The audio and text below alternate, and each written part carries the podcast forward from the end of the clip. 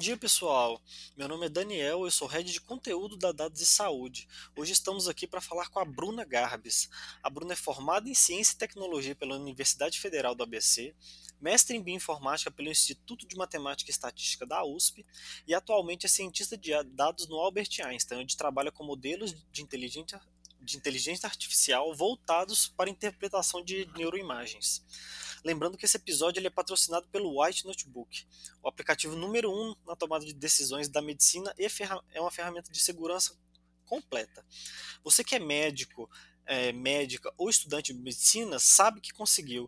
Ingressou no curso de medicina, atendeu seu primeiro paciente está devidamente cadastrado no CRM e se tornando um médico melhor a cada dia. Não importa qual ponto da trajetória você esteja, é, nós sabemos que cada conquista é fruto do seu esforço, dedicação e entrega. Por isso queremos vivenciá-los ao seu lado. Vem aí o Mad Friday 2021, a melhor oportunidade de se tornar prêmio no White Notebook. Comemore mais essa conquista na sua carreira. Entre os dias 24 e 29 de novembro, inscreva-se agora mesmo acessando www.medfriday.com.br para fazer parte desse momento histórico e saiba de todas as novidades em primeira mão.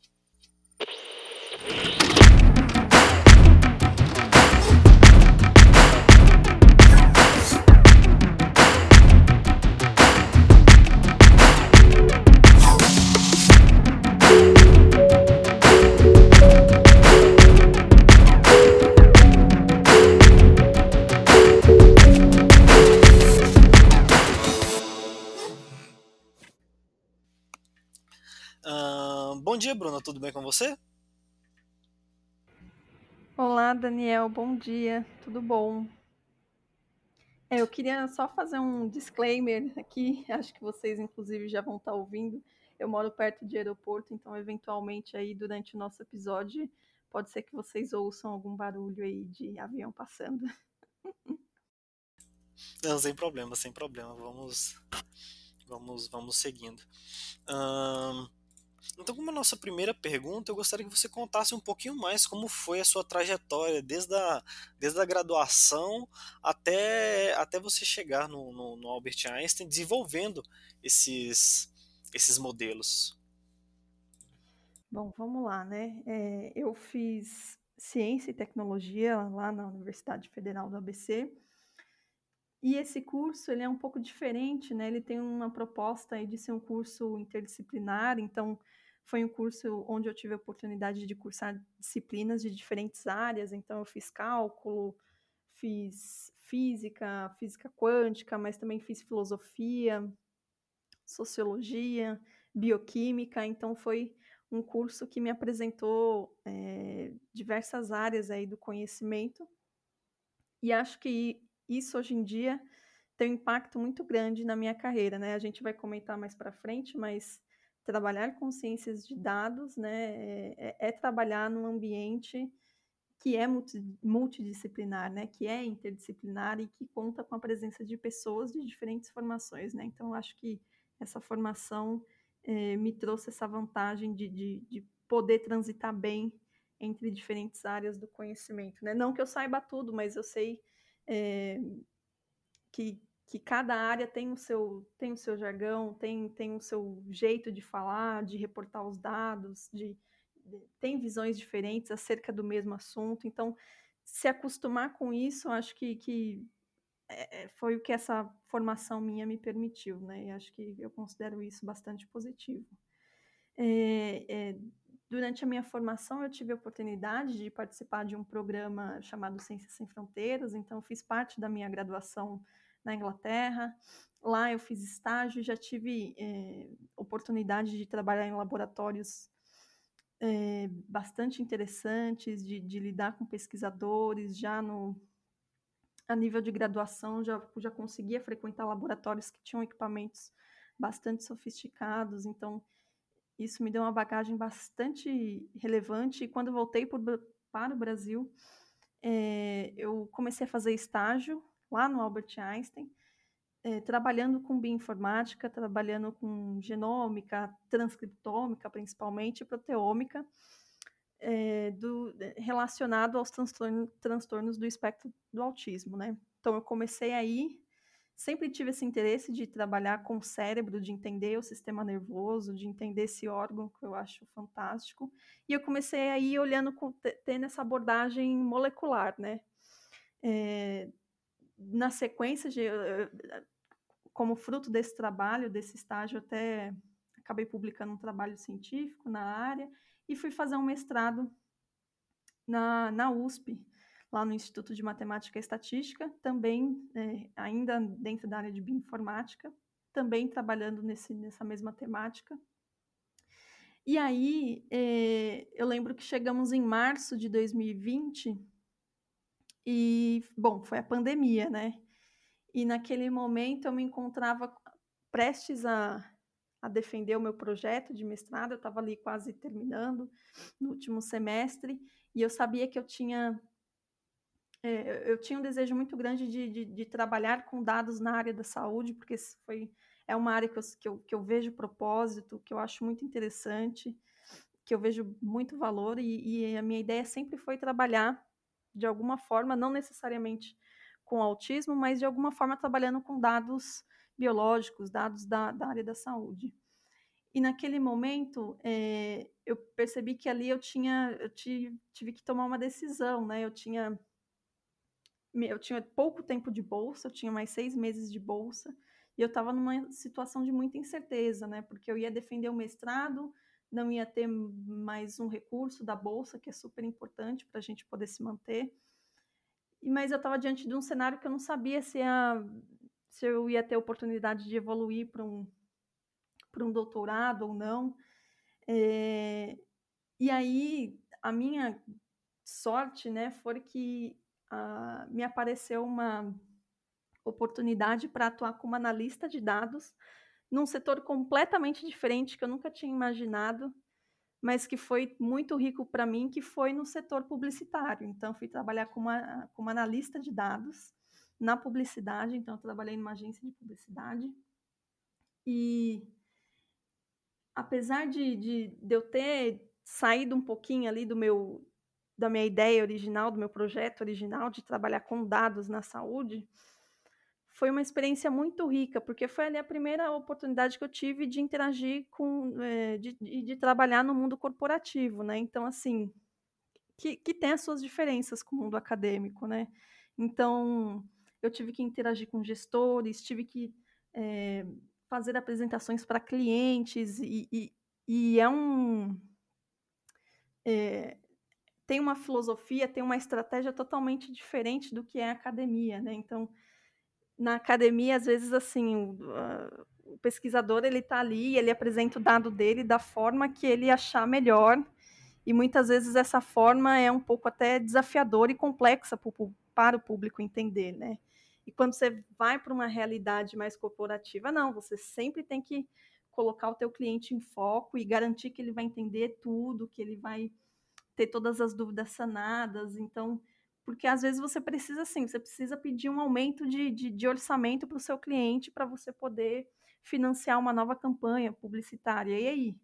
Né? Você não pode ir, ir com um jargão super técnico, falar difícil, porque você está pedindo um orçamento. Então, assim, foi esse tipo de experiência me agregou muito, porque me ensinou que eu tenho que saber me fazer, é, eu tenho que me fazer ser entendida e compreendida pelo meu público, né?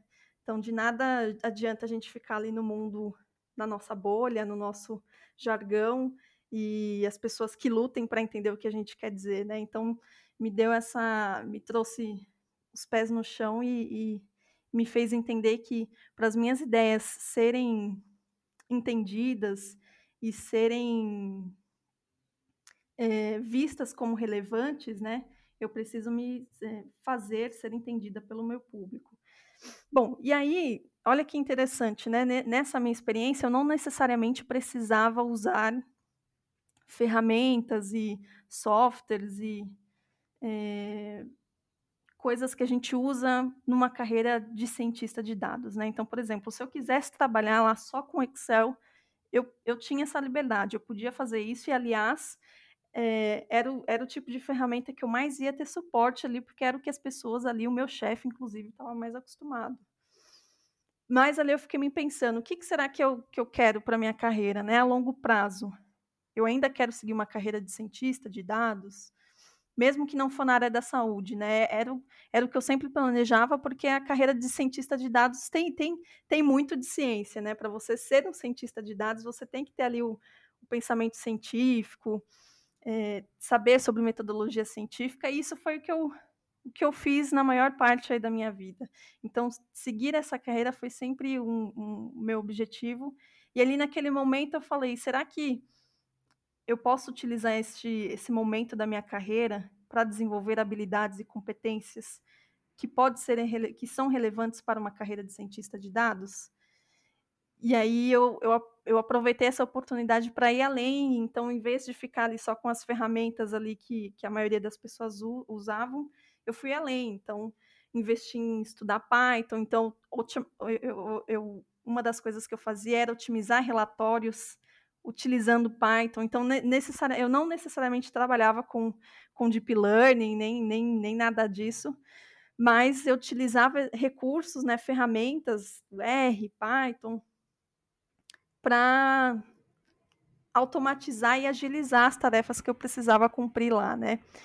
E aí, com, com o tempo, depois de um certo tempo, me surgiu a oportunidade de, de, de me candidatar a uma vaga de cientista de, de, dados lá no Einstein. Eu me candidatei, fiz todo o processo seletivo, fui aprovada e comecei a trabalhar lá, né? E aí está é, sendo uma experiência incrível.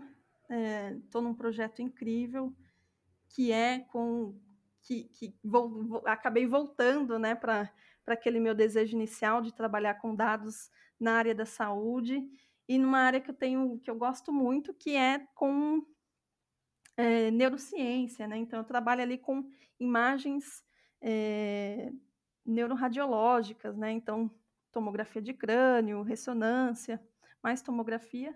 Mas perceba, né, que eu voltei. Isso é interessante porque muitas vezes a gente acha que a nossa trajetória é sempre linear, né? Então às vezes você precisa dar um pegar um caminho diferente, uma curva maior para você chegar naquele, naquele seu objetivo inicial, né? E, pô, agora está sendo uma experiência incrível, tô, tô aprendendo muita coisa, muita coisa mesmo, e está sendo muito gratificante.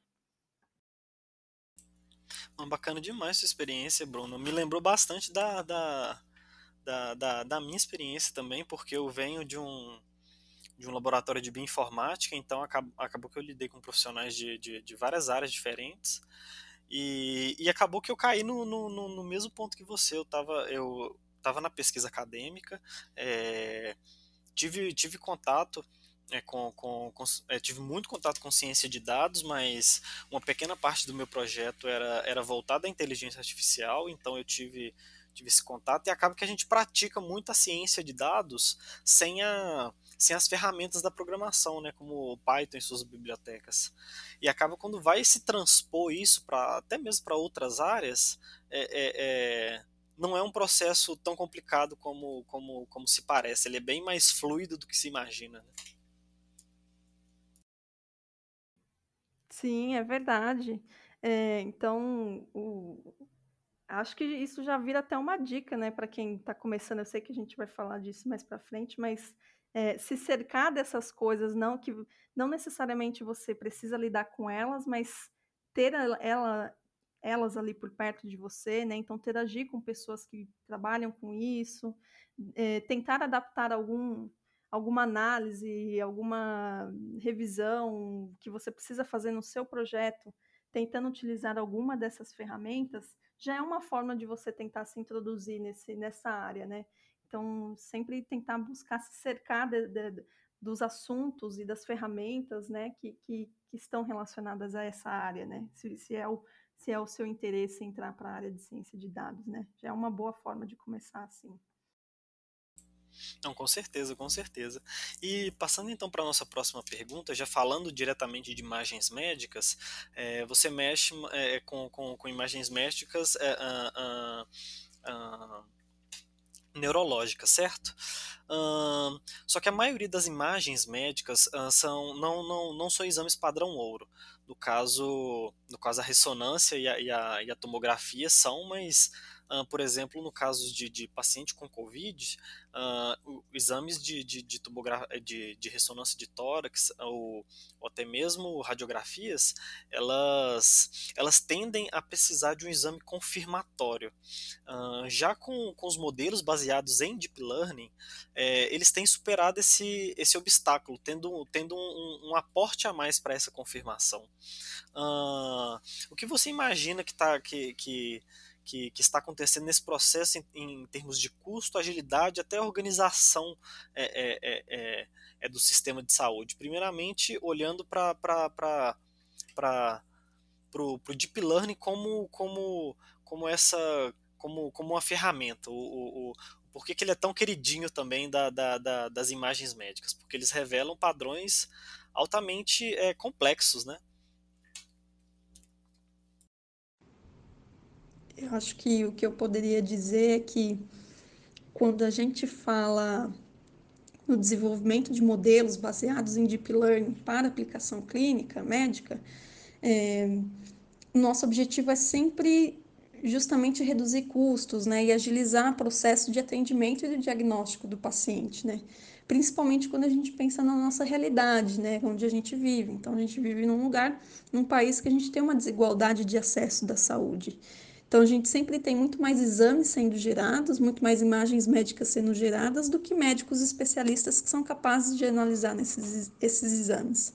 E aí, nesse sentido, implementar soluções baseadas em deep learning é justamente uma estratégia de garantir que, apesar dessa minha desigualdade, eu seja capaz de, a partir desse sistema inteligente, conseguir priorizar os casos que são mais importantes, mais relevantes, que merecem uma atenção rápida né, os casos mais graves, porque esses eu preciso é, o, é, atender o mais rápido possível para garantir que o, que o meu paciente ali tenha um desfecho é, melhor possível, né, que ele, que, que ele não, não evolua para um caso grave, por exemplo.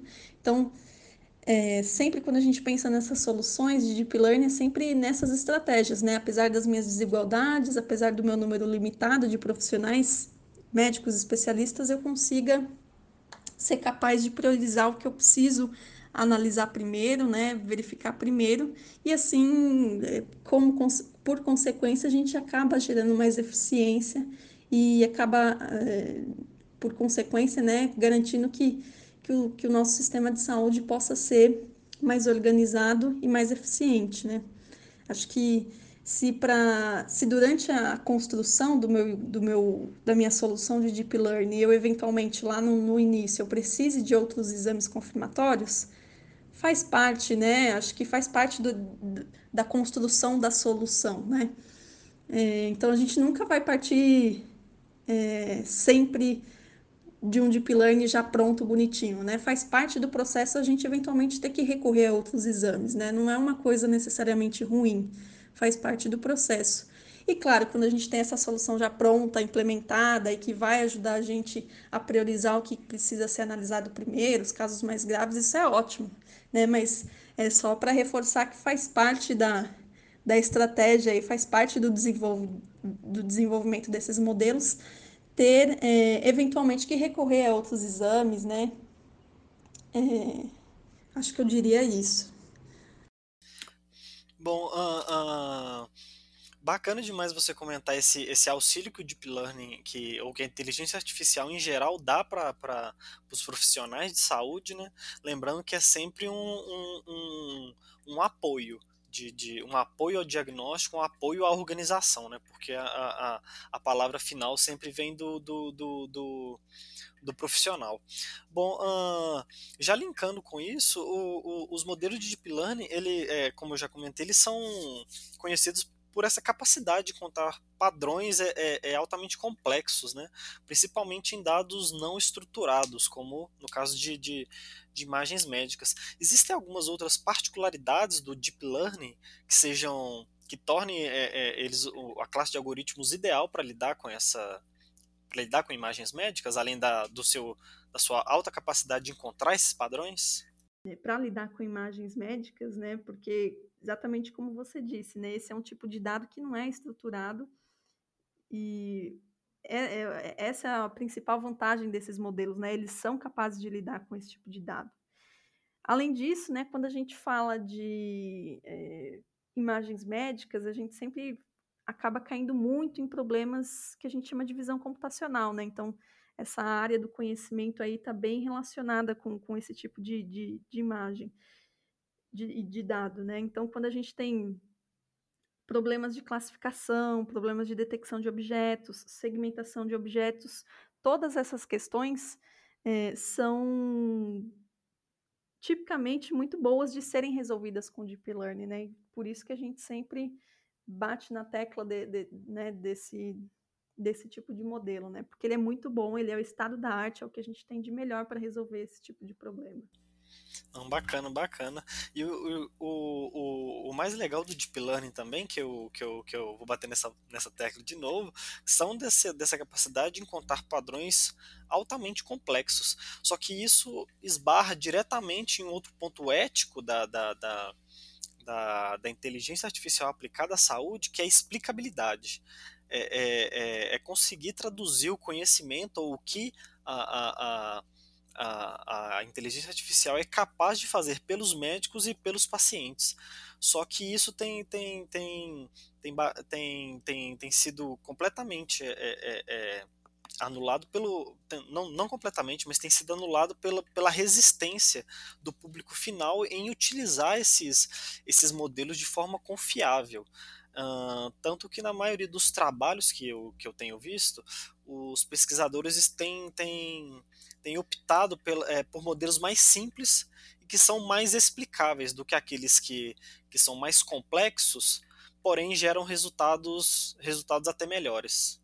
É, isso mesmo, né? É uma situação que a gente vê, isso é um, e é, é, esse é um grande, é o que a gente chama de hot topic, né? Então, se a gente for esse é um dos grandes temas aí dessa área, né? E olha que engraçado, a gente achava lá no começo que os médicos iam ser substituídos pela, pelos algoritmos, né? E na verdade o que a gente vê é, é até engraçado pensar nisso, porque olha aí como é fundamental a presença do médico para para ajudar e, tomar essa decisão final, né? Então a gente sempre tem que ter um é, é um balanço, né? Porque para além da, dos padrões que, que, que os algoritmos conseguem detectar, tem outras questões que estão relacionadas ao cotidiano ali, da, da onde é, daquele sistema de saúde, daquele local onde está inserido, onde a gente quer utilizar esses algoritmos e é, ninguém melhor do que o médico que está por dentro sabe ali a realidade do local, né, do, do, da unidade ali de saúde.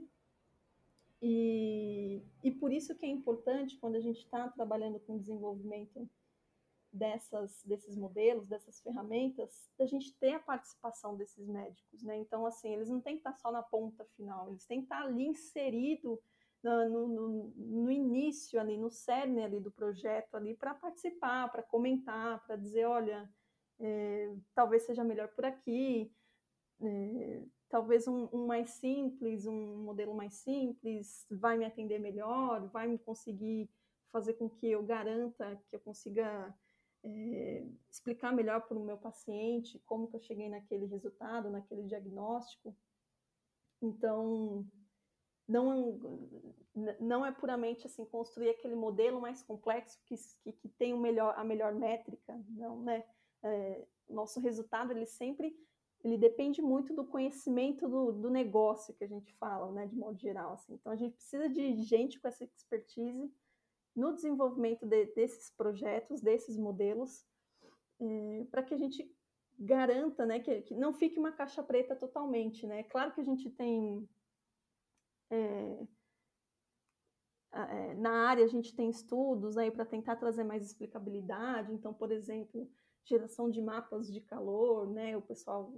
Técnicas como o Gradican, que o pessoal chama, né, para você indicar ali gerar um mapa de calor mostrando qual foi o ponto ali da sua imagem onde o modelo é, mais é, deu relevância ali, deu importância para chegar no resultado que ele chegou, mas é sempre é, é um processo ele, ele é bidirecional, né? Eu não, eu não conto só com, com aquela caixinha fechada ali, aquela caixa preta do modelo. Eu preciso de um médico para ajudar a gente a trazer essa, essa explicabilidade, né, que, que, que a gente tanto fala aí.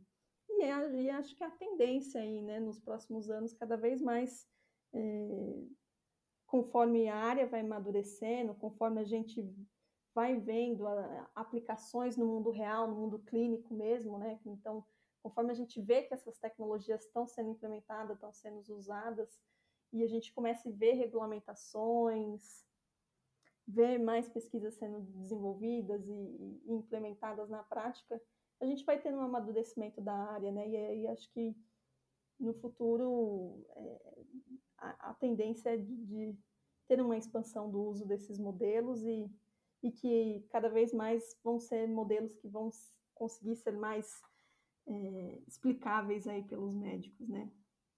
Acho que é muito uma questão de amadurecimento da área aí, né? Não, interessante você falar que também depende muito também do, do, do propósito do, do, do, do, modelo em si, porque eu vejo que, que, que, a, que a explicabilidade ela tem um ponto muito mais forte quando, quando, você, tá, quando você não está lidando com, com pesquisa de base, quando está lidando diretamente com, com o médico e, e, e, e com o paciente. Esse é um fator que pesa muito mais. Né? Por exemplo, na genômica, a, a, a explicabilidade, a, a, a aplicação da, da, da de, de, modelos de deep learning para descrever o, os padrões encontrados, ele é muito mais importante do que, do, que, do que a própria predição em si. A própria predição já pode até ser, ser conhecida, mas é, é o padrão que aquele, que aquele algoritmo revelou pode pode revelar mecanismos a quais podem ser interferidos, é, é, é, é seja em seja em doenças ou, ou, ou, ou, ou em processos e que, que, que, que, ajude novamente a pesquisa de base. Né?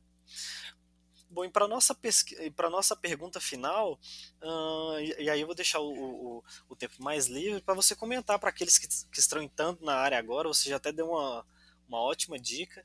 Mas quem está iniciando agora, assim, quais seriam as suas dicas principais para desvendar essa, essa área tão bacana? Acho que se eu pudesse só complementar o seu último comentário eh, antes da gente seguir para essa última questão, é, a gente quer interpretabilidade por quê? Porque no fim das contas, para a maioria desses processos, desses fenômenos biológicos, a gente ainda não sabe explicar exatamente como e por que eles ocorrem, né?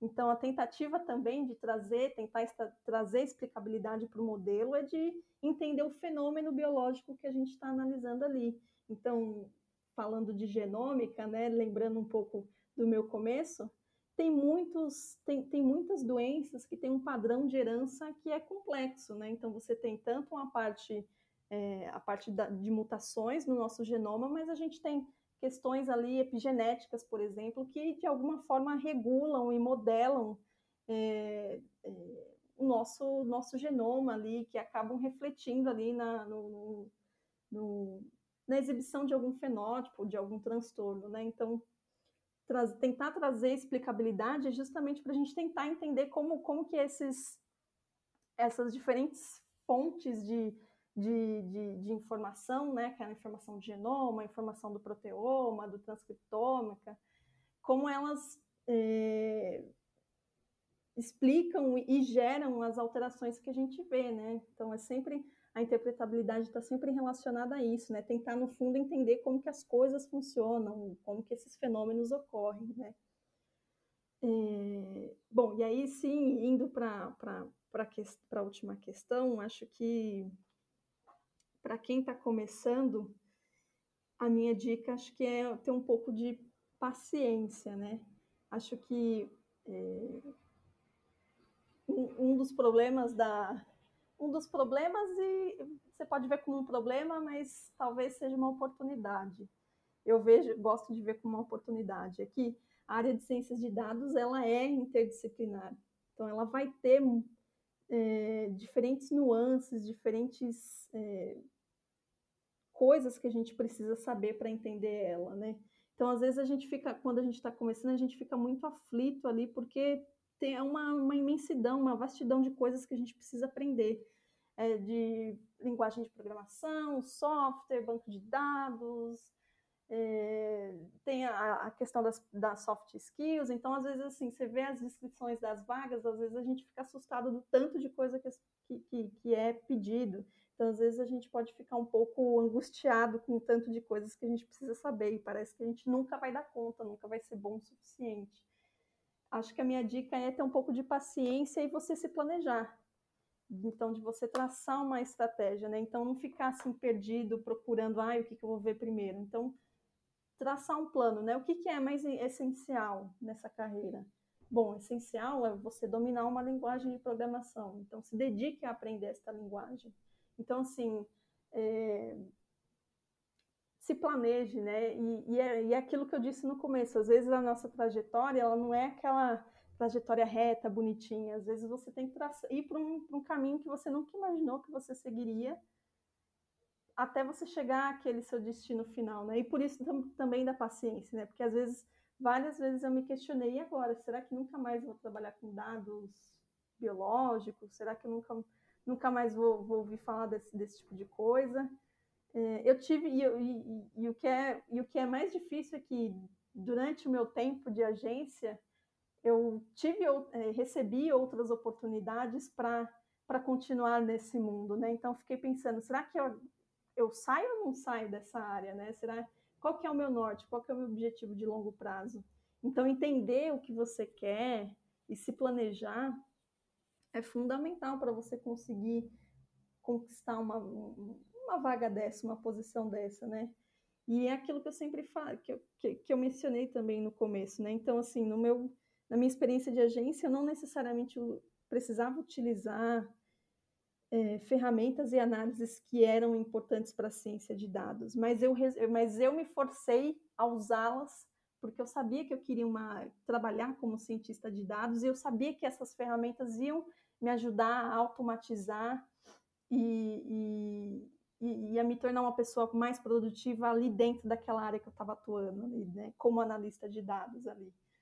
Então tente tente aproveitar esses momentos, sabe? Tente tente maximizar o seu, o seu estudo, o seu esforço para tentar. Tudo bem, eu, eu, não trabalho agora com modelos de deep learning, mas o que, o que desses conhecimentos que, tão, que são relacionados a esse assunto eu posso utilizar no meu dia a dia para eu aprender, para eu é, entrar em contato, saber como que as pessoas falam desses assuntos, como que elas estudam, como que elas se referem aos termos, até para você conhecer os jargões, né, para você não ficar tão intimidado assim.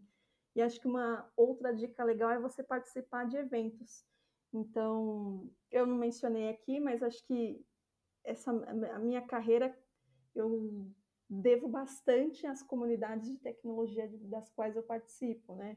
Acho que a principal delas que eu comecei, que eu atuo até hoje é o Arleiris, então, vocês aí, mulheres que se interessam por tecnologia, procurem essas comunidades. É, é, uma, é um jeito incrível, fundamental para você conhecer outras pessoas, fazer o famoso networking, aprender bastante. É, tem comunidades como o PyLadies, o MIA, que é o Mulheres em Inteligência Artificial, tem o pessoal AfroPython, tem, tem várias comunidades de tecnologias voltadas para é, públicos diferentes, né? Você tem assim comunidades que são gerais, mas eu gosto bastante de participar de comunidades que são voltadas para minorias de gênero, que são essas comunidades que eu mencionei, né? O War Ladies, o Pai Ladies, o Mia. Então, se cerque dessas pessoas, procure essas comunidades, elas sempre oferecem muito conteúdo gratuito, é, que, que fica aberto para todo mundo. É uma ótima forma de fazer networking, de fazer amizades. E eu consegui o meu primeiro emprego foi justamente por uma indicação de uma colega minha. Ela me, me ofereceu a oportunidade e eu, eu consegui.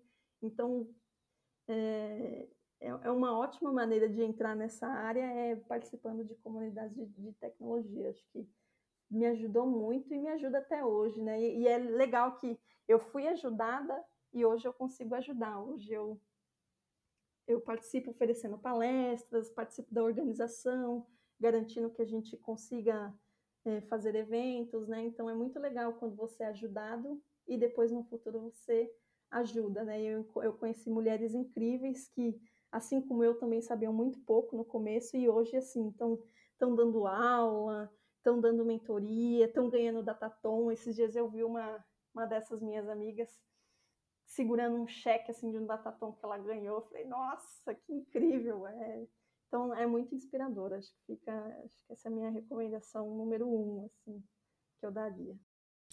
E bacana demais você comentar sobre, sobre essas comunidades, porque é um dos pontos que eu também tenho recomendado muito o pessoal que está em transição de carreira, ou que, ou que, ou que quer mudar para uma, uma área de maior, de maior impacto, né? É a área da tecnologia, porque a comunidade é muito, é muito acolhedora, né? É, e principalmente em, é, é, é quando se trata de, de, de minorias e até que tem que tenha que essa que essa minoria tenha dificuldade de entrar no mercado de trabalho até mesmo até mesmo por falta de, de, de, de, de profissionalização e tudo mais essas comunidades elas não só acolhem essas pessoas como todo mundo tem um tem um tem esse essa aspiração de que, poxa, eu aprendi assim, então eu vou tentar ensinar outra pessoa assim. Então acaba que, que, que todo mundo da, da, da, da área da, das tecnologias acaba pegando alguém para ensinar aqui e ali. Isso é uma coisa muito bacana e muito importante. Eu sei que também eu não, eu não estaria aqui hoje se não fosse esse tipo, esse tipo de ajuda e, e, e, a, e a comunidade ser, ser, ser tão acolhedora como é, né? Isso, e se eu puder fazer aqui o um momento do meu jabá, eu, eu a dica que eu deixo é para vocês seguirem, né? Então, o Arleides, o Paileides, o Mia são comunidades que estão aí nas redes sociais, é, Twitter, Instagram, Facebook, então procurem aí. Eu também, já aproveitando, quem, quem quiser me seguir, fica à vontade, eu também estou aí nas redes sociais. Eu, eu tenho uma página no Instagram onde eu gosto de falar um pouquinho de dados, que se chama arroba mar de dados, né? Tudo junto, minúsculo. Então, entre em contato, né? Com, é, se cerque dessas pessoas que já estão na área. É, é assim que a gente começa.